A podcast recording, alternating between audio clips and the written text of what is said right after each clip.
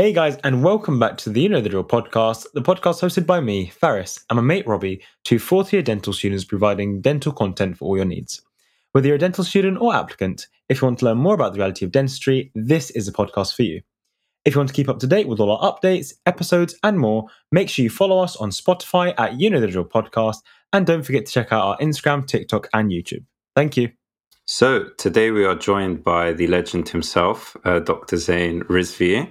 Um, in this episode, Zain will tell us a little bit about his accomplishments during and after dental school, and also give us some tips on how to really excel during your undergraduate years and in your training year following graduation. Um, so, without further ado, welcome to the podcast, Zain. Thank you for having me, guys. Yes, very, very exciting. Um, I think this is going to be a really fun one because um, just kind of looking at your Instagram, your socials, you know, this, this mm. is how I actually got in contact with Zain was just seeing the quality of work that you produced like so early, like out of dental school, is really inspiring to see. Um, especially because I'm pretty sure you know you've probably seen a lot of dental students on on Instagram. We're kind of just trying to do stuff, and we're like, doesn't look that great. So it's nice to see that you know it gets better. um, so yeah, so just as a little introduction um, for our you know our listeners, can you just tell us a little bit about yourself? Yeah, so uh, my name's Zain. I basically am. Uh, I graduated from King's uh, in 2020. Um, I was actually a graduate entry student, so I joined in mm. 2016 in BDS2. Kind of ran through the normal sort of curriculum. Graduated 2020 in the middle of COVID. Um, that was interesting, and you guys, I'm sure, and people who listen to your podcast can relate to kind of how disruptive all of that was. And over COVID, I went into DFT as well, so that kind of disruption carried forward into DFT.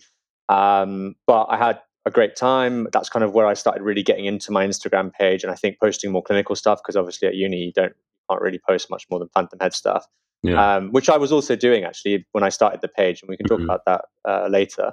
Um, and then yeah, I finished DFT kind of last September, um, and I've been fortunate to be to get a, a job in uh, Greenwich in private practice. So I've been there since September just kind of honing my skills really. Um, it's nice of you guys to say you know you like the work and stuff but yeah. just like you guys i'm also learning from people older than me and more experienced than me. So to be honest it's all relative in terms of what you look to and you're like wow like that's amazing. So so yeah.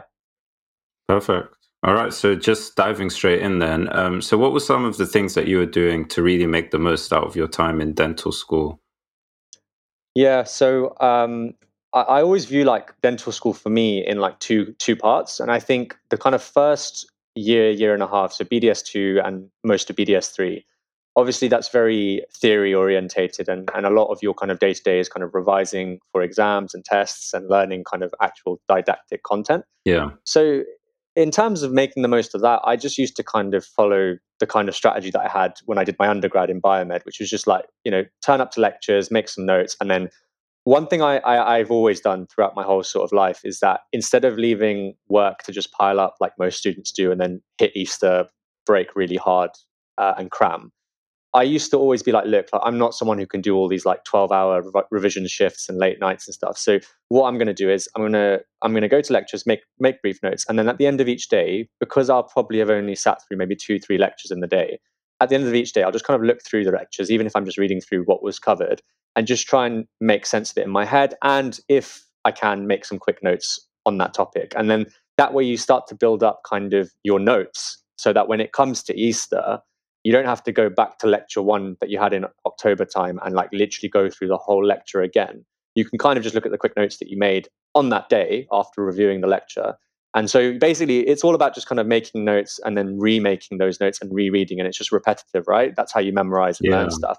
So I think I just kind of saved myself that initial like, oh my god, I've got so much stuff to get through because I'd be like, oh, I've I've kind of been doing it as I'm going along, and doing small bits every day is a lot more manageable and less stressful. And you can still have a great uni life doing that than leaving it all to Easter and just having a breakdown. So that was a kind of pre-clinical.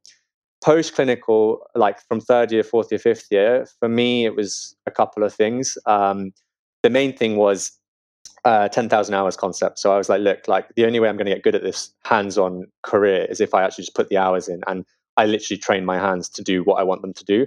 I think a lot of you guys at dental school, you actually know what to do and you're probably more clued up than most dentists who are 10, 15, 20 years qualified because you're you're learning the most up to date stuff about bonding, about composites, about prepping, mm, whatever, generally speaking.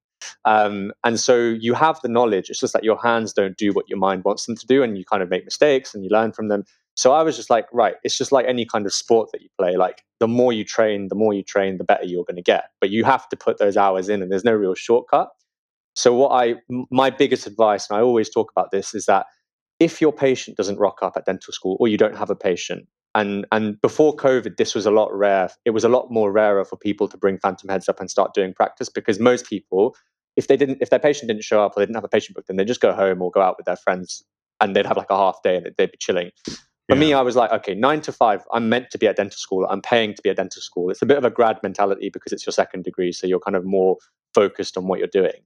And so I was like, nine to five, if my patient doesn't show up, I'm going down to floor 20 and I'm getting a phantom head and I'm gonna I'm gonna either do a prep, a composite, whatever I see on Instagram, I'm just gonna practice that. And I'll take photos of it if I want to post to my Instagram and just reflect and ask people for advice. But the photos thing didn't really matter to me as much because I did loads of times where I didn't take any photos of anything and I didn't post them anywhere. But I just kind of wanted to prep and just get used to my hand preparing for crowns and stuff. And mm. I did that literally from midway through third year until fifth year. And if you think about it, like every week you've got what three or four clinical sections, more as you get into fifth year. And during third and fourth year, you actually have the time to be practicing on Phantom Head. And like I, I said this on a on a different podcast the other day. I was like literally doing full mouth rehabs on Phantom Teeth. Like I and you know they might still have this rule in place, but when I was there, they had to introduce a rule which was like two teeth and that's it for the mm. day. And it's because of I don't know if it's because of me, but like I was going through like tons and hmm. tons of teeth because I was just practicing. And that for me clinically got me to where I think I have developed to in terms of FD and now first year associate. Like I don't think I'm some prodigy or I'm talented or anything like that. I don't even think my work is necessarily the best out there either. But I do think that w- the things that I find easy, I only find easy because I've done them for hours and hours and hours. Um, and that is probably the biggest piece of advice I can give you because you because everyone can do that. It's just about putting the work yeah. and the hours in um, instead of kind of just taking the afternoon off. Mm. You know, that's that's very interesting. I, I remember uh, again when I messaged Zain, I was like, "How do I make the most out of dental school?" And it was like, "Just do more phantom head work." Yeah. And you know, I'll, I'll, be honest, I'll put my hands up and say, sometimes when a patient doesn't come in, I'm like, you know, take some time off. But yeah, this is this is is, is a very it's a very logical thing. Like you're not saying anything that's abnormal or, or mm. wrong. It's just if you put more time into it, and I think you know we do have the resources at dental school um, to actually you know practice more and and improve our preps it will allow you to be a lot better. Like I think even myself and Robbie, mm. um, Zain, if you remember, like in third year, you start doing like crown preps. Yeah. And I remember if I look at my first crown prep, oh mm-hmm. wow, it, it, it's, it's, it's, an interesting it's an interesting shape. Let's just say that, like, yeah. um, and and only through sheer repetition, like because as I said, like we've got the knowledge on our heads, but actually yeah. getting your hands to do what's in your mind is very challenging. So yeah, I I I think I do back the idea of putting the time in, using those phantom heads, and yeah, dental students, you know, uh, listen to it. Don't just go home. Um, yeah. Yeah, no, very, very interesting. And um, you also did some other things while you were at dental school. Mm. So obviously, you know, you you were doing dentistry um, as a graduate, but you also did a few other things alongside it. What can you tell us a little bit about, you know, what you were doing alongside just a degree? Yeah, um, so I did I did stuff around dentistry and outside of dentistry as well. So uh, it depends kind of where you want to go with it. Do you mean kind of specifically clinical and around dentistry, or do you mean completely like outside of dentistry? Any sort of extracurricular things that you did that okay. took up your time, basically. Yeah. So so let's talk non-clinical first. So like I, have always been really big into my sport. So I really really love cricket. I've been playing it since I was like 7 I've mm-hmm. played it to quite a high standard and at uni that was always a thing that kind of I made a lot of friends playing cricket, and and that's how I know a lot of the people that I do know at Kings just through through sport. Um, so I did a lot of that, met a lot of great guys through through GKT uh, cricket, um, and then I I've always had like ambitions and aspirations and interests in like politics, current affairs, um, kind of journalism. That was the kind of stuff that at school I was like wanting to do, and then you know Asian parents, and also just looking at kind of science and where you can actually go with it as a mm-hmm. as a career, there was a lot more of a predictable career pathway with science than there was with English lit at uni. And that wasn't parental pressure. That was just me looking at the two options of being like, yeah, I can see an easy pathway into dentistry here. Whereas with English, you know, I'm going to have to graft the network and do all these. And basically, I'm going to have to wait for a lucky break to go into like politics yeah. or journalism.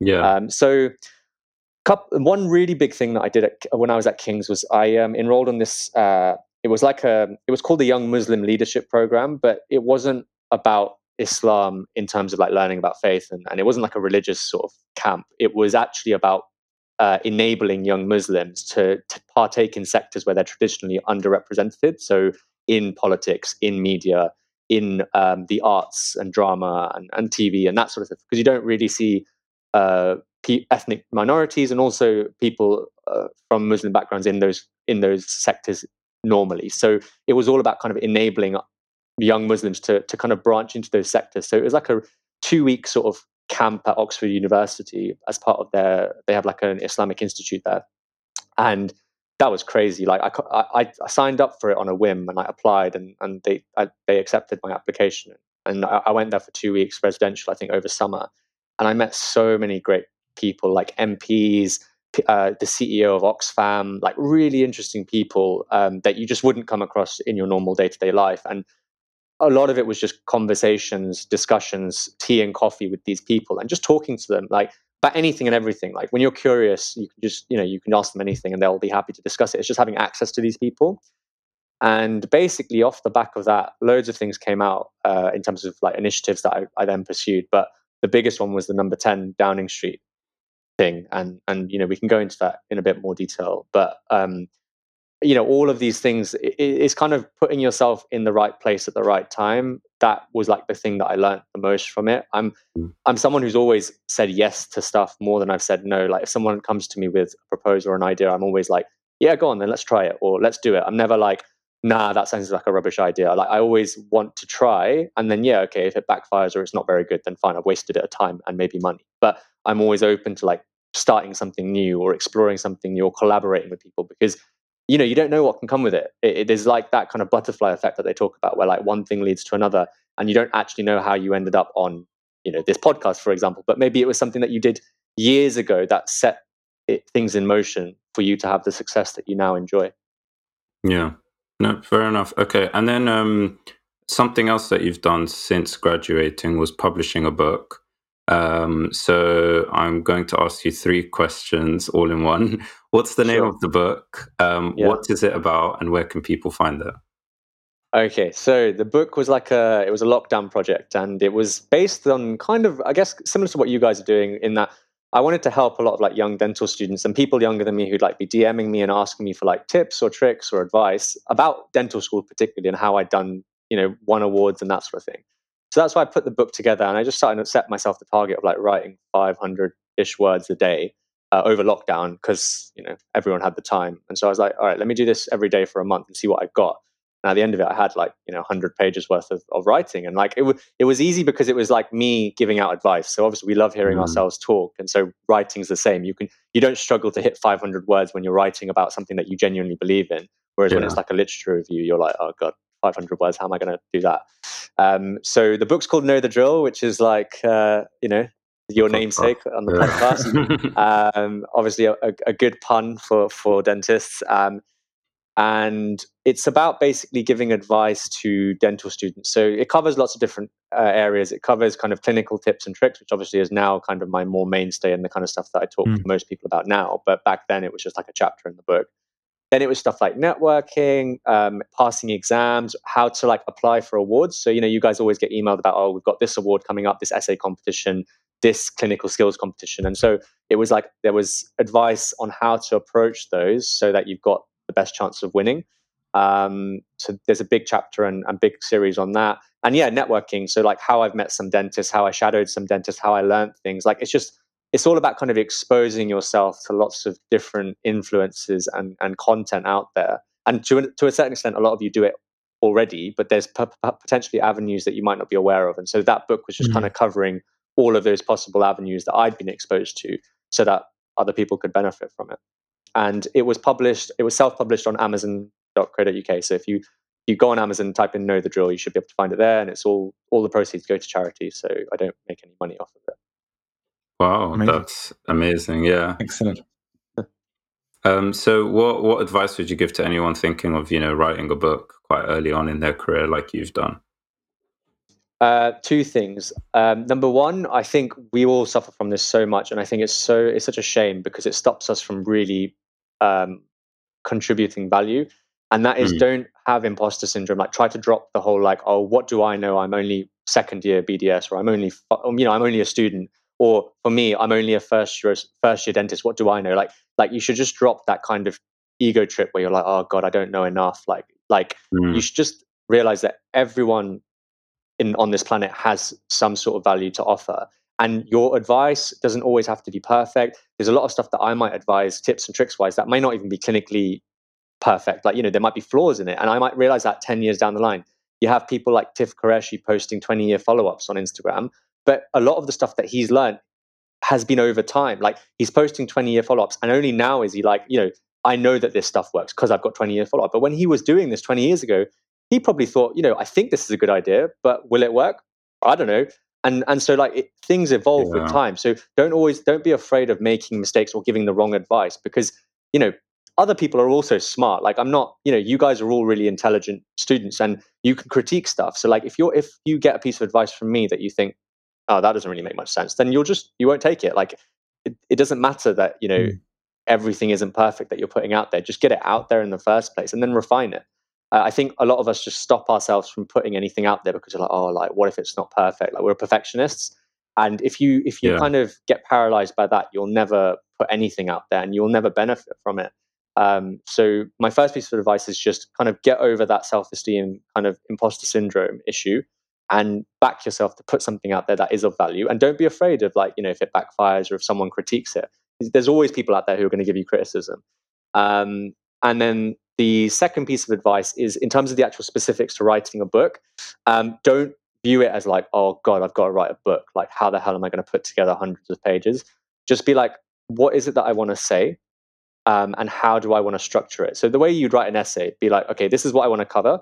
I'm going to structure it in this way. So, these are going to be my chapters. So, for me, I was like, okay, I want to cover mentoring. I want to cover clinical tips. I want to cover awards. I want to cover, um, uh, you know, networking and all this sort of stuff. So that, those are my chapter titles. And then for each chapter, I was like, okay, I'm going to just start with number one, which is the introduction or, or you know, uh, applying for awards. And I would yeah. just write. And, and I never put any pressure on myself to hit a certain amount that, to write for each chapter. I was like, I'm going to say what I think is important for this topic. And I'm going to leave it at that. I'm not just going to waffle to make it sound like it's lengthy because that means that the actual content will lose value because people will be reading absolute rubbish, being like, what's he trying to say here? So I was very like, to the point and concise, even though when you think about it, it's a bit counterintuitive because you're trying to fill out this book that you want to publish. But even if your book is, I read something which is like, even if your book is like 40 pages long, that's still an achievement and that's still a publication. Like it doesn't have to be hundreds and hundreds of pages like novels. It doesn't have to be like Harry Potter. You know, you, you don't need to have seven series and seven editions. It can it can even be. I was thinking, all right, I'm going to make a 60 page book. Ideally, that's how much content I've got there. And just because I took that pressure off myself, I ended up having 101 or 108 pages, and that was just kind of like, oh, okay, wow, I've put some, I put together something quite substantial here. But don't intimidate yeah. yourself at the first hurdle. Just just get started and keep writing, keep writing, and keep writing. And then when you think you've said enough on a topic, move on to the next one. Okay. Mm. Yeah.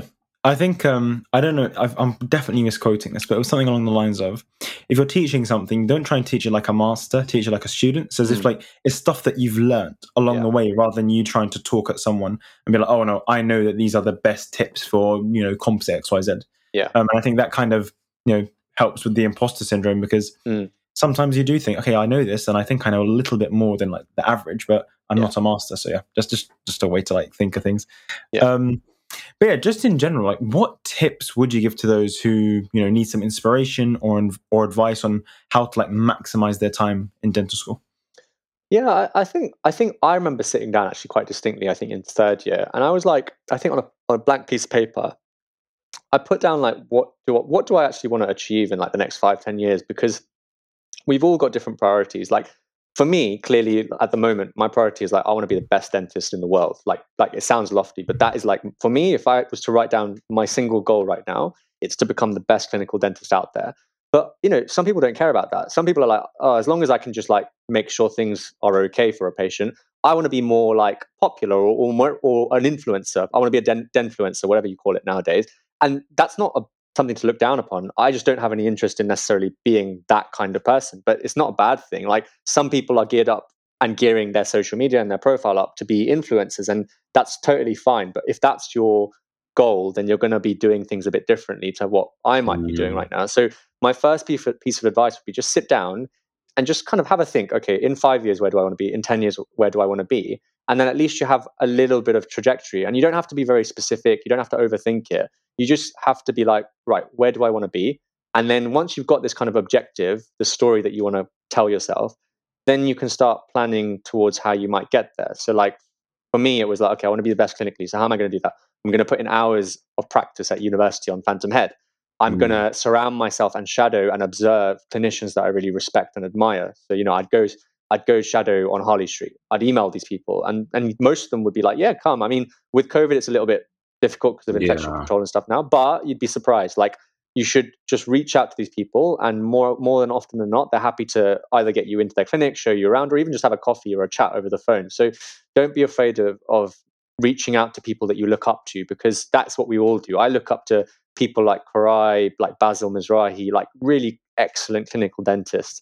And I want to be more like them. And and so that's what I'm I'm gearing myself up towards and taking steps to do that. So it's difficult to give specific advice without knowing exactly what your goal is. But I think the first step is to identify what your goals are and then you can start to approach the right kind of people. I might not be the right kind of person for someone who wants to be an influencer on social media mm. you know or run a podcast for example. I, don't have one. I don't have that kind of content that i'm creating. So um, i would say sit down and just map out what your goals are and then you can start putting in kind of plans towards that.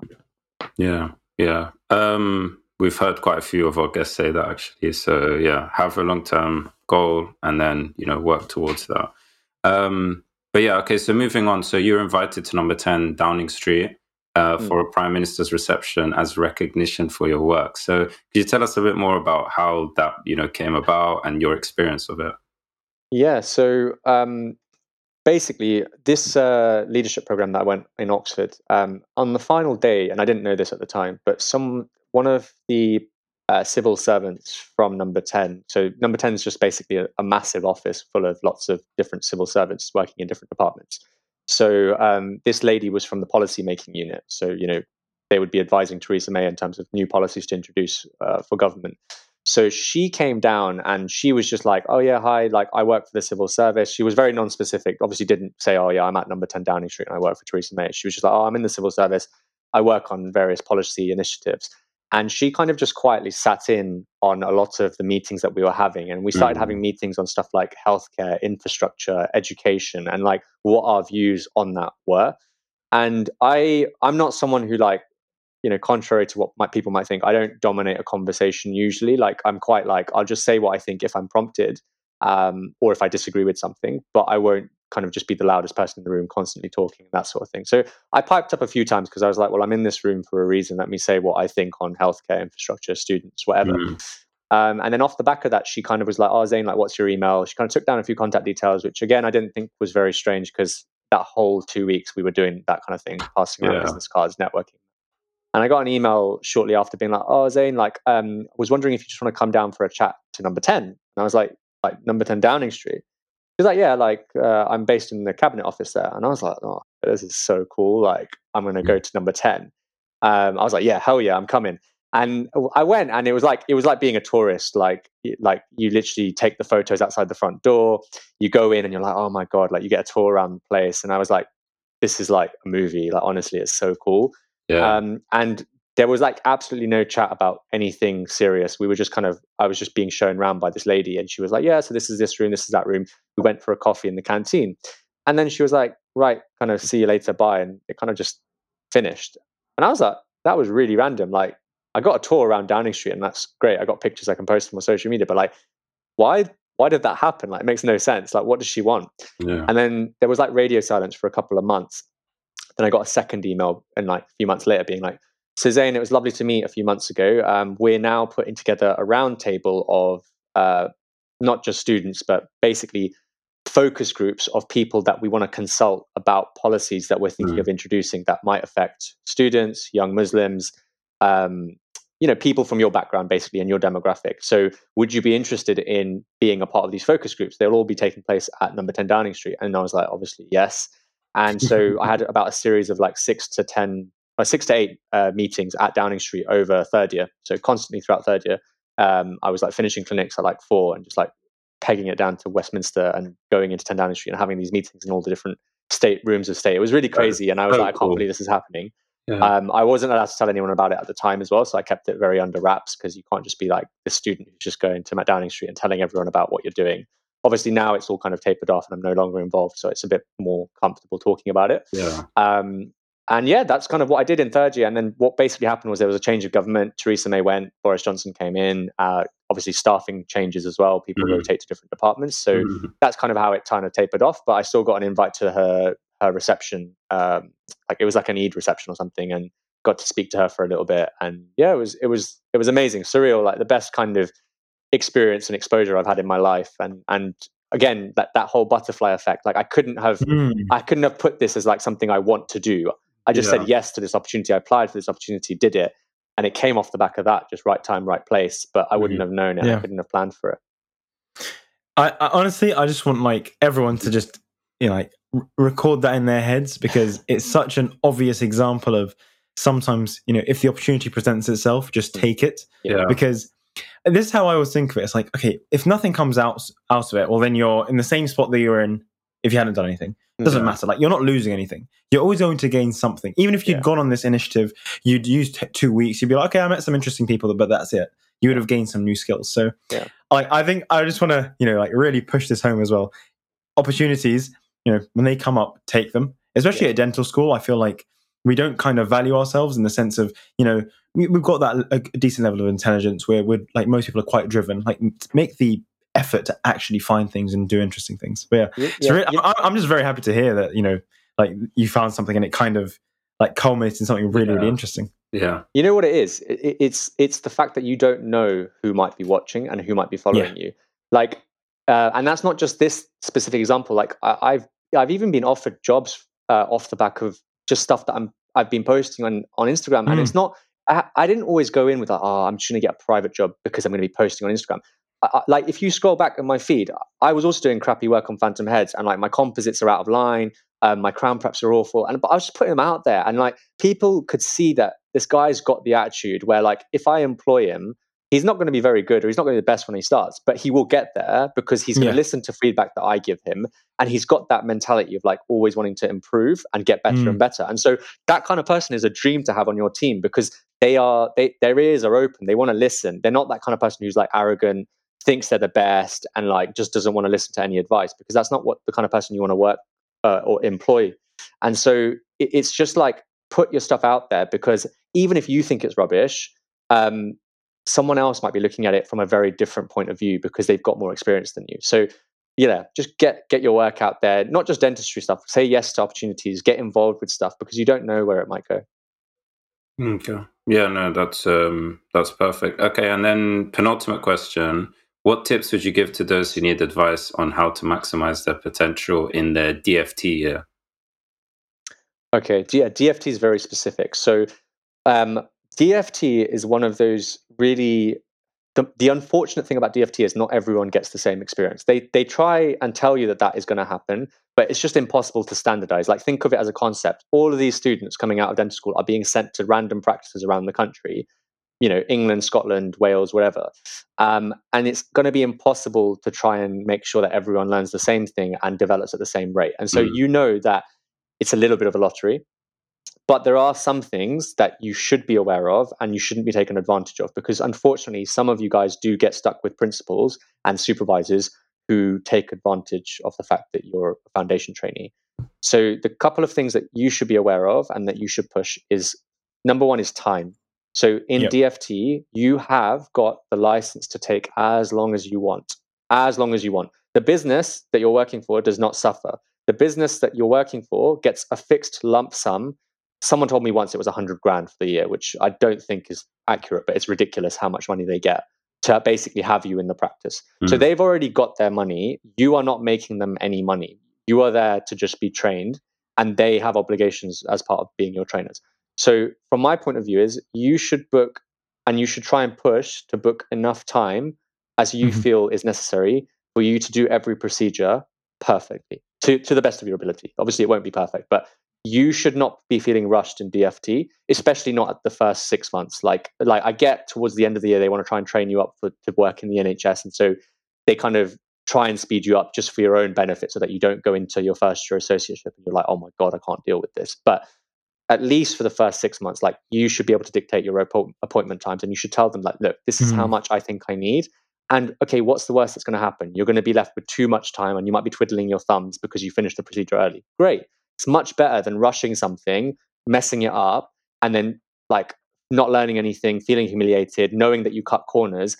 That doesn't have any kind mm. of benefit to you. Like um, people often say, "Oh yeah, practice makes perfect," and I'm always like, "No, no, like it's perfect practice that makes perfect." Like you need to do things. It's a bar, but it, I've heard it from somewhere else. Like that's one. No, that's one of my favorite things to say. Yeah, like, it's yeah, a really yeah, good yeah. quote because that is exactly what dentistry is. You cannot do amazing composites if you're not using rubber dam. Like you're not going to put cotton wool roll in there and you're not going to sculpt perfect occlusal anatomy. It's just not going to happen. I'm sorry. Like it, mm. you can't cut corners and then expect to get the best results. Like you need to mm. learn how to put rubber dam on. You need to learn how to put it on properly because bad rubber dam is actually worse than no rubber dam. That's something that also people don't realize. And you know, I'm going off topic here, but point being, take enough time to do things properly because that's how you learn. And you can do that in DFT. When you're an associate and you're self-employed, obviously how much work you do directly has an impact on how much you earn. And so you can't just take yeah. the mick and just spend the whole day with one patient because the business will make a loss, you'll also make a loss, and it's not feasible. But in DFT, you get paid a fixed salary, so you don't need to worry about how much you're you're making, and the practice also gets paid, so you're not you're not impacting them. So you're not. It's a win-win in in theory. Yeah. Um. So that's one thing to push. Um. What's the other thing to push? Uh, the other thing in DFT really is just you you have the time to expose yourself to lots of different influences. So your big your first boss has a big influence on you. So your ES, yes, they they will be a big bearing on kind of how you view dentistry and, and what you implement. But they don't have to be the only person that you are learning from. Like they are going to be the, the everyday sort of person that's going to be there. But you know, go and shadow clinicians. The learning doesn't stop in DFT. Um, you know loads of you are already on social media but you can learn so much through facebook and instagram and it's not it's not instagram dentistry and it's not facebook dentistry in a negative way like you can learn really good stuff off these places you just need to be able to critically appraise it and also implement it in the right way and es's are good to bounce these ideas off because they have more experience than you so yes. one thing i find that a lot of King's graduates have, and I had this as well, which is that we have a bit of arrogance coming out of King's because we're taught that, oh, you guys know everything and like you you are at the forefront of like technology. And one thing I learned in foundation is that people older than you who have more experience than you, they may do things differently. And yes, some of those things may not be the way that you might do things, but it works and it holds value and you can still learn from it. Dent- your dental career will be taking bits and pieces from different people, putting it together and implementing it. And so you can learn anything from everyone.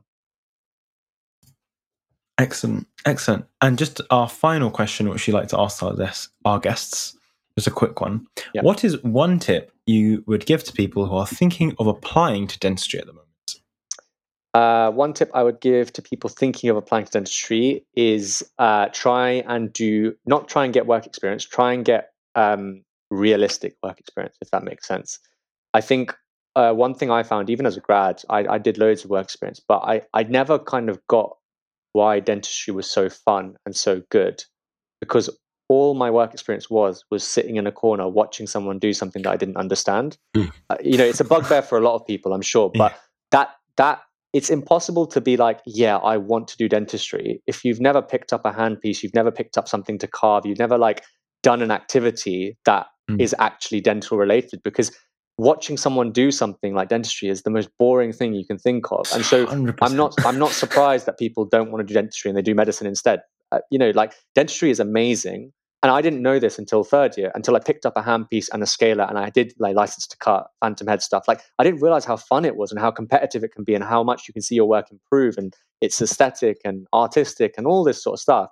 People say it in interviews because they're taught to say it but they don't actually experience it and they don't live it. And doing that as a student who's applying for dental school, if you actually experience that and you get that bug, you will shine at an interview 100% because people will be able to see that you've actually experienced what it is like to be into dentistry. Um, as to how you do that, you know, there's lots of different ways. Yeah, I think I'm just gonna say one thing really, really, uh, just to hammer this home. I, I, always make this point when whenever someone asks me like, "Oh, you know, how do I say the why dentistry?" it's like if you just say you saw something, okay, you can say you've learned something, that's fine, but you can't really bring that passion up.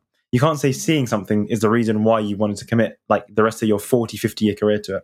Because, for example, I sometimes see my plumber fix my sink, which I think is amazing, but that doesn't suddenly make me want to become a plumber. The same thing with dentistry. If you actually yeah. want to find out why you love it, you have to try and have some sort of practical hands-on thing. Um, but yeah, as it, it can be hard to get, but I think there's a lot of there's a few schemes out there, and I know that some universities do like some hands-on courses now. I think King's and I'm pretty sure Queen Mary does them. So if you're in London, you're, you're sorted. Um, but yeah, anyway, take it away, Robbie. Um, yeah, no, that was a really insightful episode. Thank you so much, Zain, for coming on, taking your time, and we look forward to welcoming you on again um, for part two. Um, and yeah, so thank you to all our listeners and viewers for tuning into the You Know the Drill podcast. Make sure to check out Zain's amazing Instagram page over at Dr. So Dr. Um, dot Zain Rizvi. Um, and also London School of Dentistry, where they offer taster courses to people thinking of applying to dentistry. Um, and on his page, you can keep up to date with his incredible work. Uh, make sure to also check out our YouTube channel. Um, and yeah, thanks for listening. Yeah, and just to find out more about dentistry, the application process, and stay up to date with the podcast, you can also check us out at Spotify on at you know the drill podcast and at Farriston on YouTube for all your dental needs. Thank you for listening. Peace out.